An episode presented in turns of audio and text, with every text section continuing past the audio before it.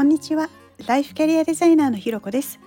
このチャンネルは自分を主語に人生をデザインするをテーマにキャリアコンサルティングやコーチングを行っているライフキャリアデザイナーのひろこが日常の中で思ったこと感じたこと自分らしく前に進むためのあれこれをお話ししています。今日も耳を傾けてくださってありがとうございます。今日は健康は人それぞれというのをテーマにお話ししたいと思います。いや昨日ですねあの友達が主催したですねホリスティックヘルスっていうあの食事や運動だけではなくもっと総合的に健康を考えるワークショップっていうののなんかお試し版に参加させてもらったんですね。でその中であの話に出た健康に関する問いがめちゃめちゃ深かったんですよね。でまあちょっと内容にね関わることなのであんまり詳しくお伝えすることはできないんですけれどもあの、まあ、そもそもの健康っていう自分なりの定義を考えるすごいきっかけになったんですよ。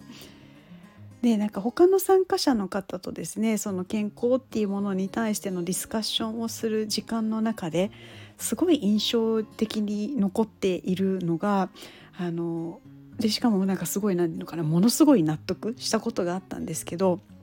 それ何かというとやっぱり完璧な状態っていうのも不自然っていうことだったんですよね。でどういうことかというとですねあのやっぱりまあ健康っていうとですねこう心身ともに完璧な状態というかなんかこう痛いところもこう痒いところもなんか肌ツヤみたいなものに関することも全く気にする必要がない状態みたいなのがこうすごい健康みたいなイメージって持ちやすいじゃないですか。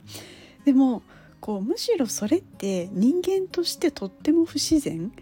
こうある意味こうどんなに気を使っててもこう風邪ひく時はひいちゃうしこうやっぱねあの肩を痛める時は痛めちゃうわけですよね私も今四十肩なんですけれど。でもなんかその不完全さ不自然さみたいなものがなんかよりこう人間らしいあり方みたいなそれよりもこうこうなんていうかな過去でも未来でもなくこう今の瞬間瞬間を楽しんだり幸せを感じたりすること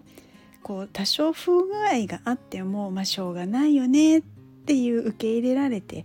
こう健やかでいられるっていうのがあの健康っていうことなのかもななんていう話になったんです。けどやっぱりこうディスカッションの中でもですねいろんな健康の捉え方っていうのも当然あってこういろいろね話をする中でそういうところに行き着いたっていうのはあるんですけれど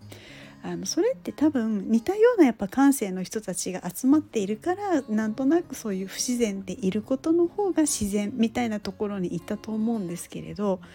こうこれが全然違う感性の方とお話をしたらきっともっと違う視点とか意見が出てくると思うんですよね。きっとなんかこうこれをね聞いてくださってるリスナーさんのご自身も考える健康っていうのがあるような気がするんです。だからそれで何を思ったかっていうとやっぱり思うのはその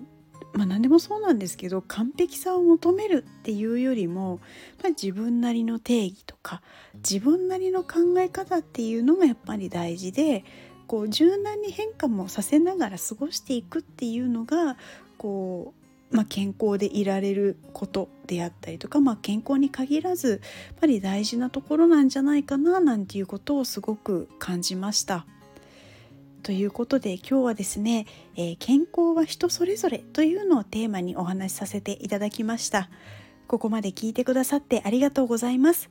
いいね、コメント、レター、フォローいただけるととっても励みになります。よろしくお願いします。それではまた次回お会いしましょう。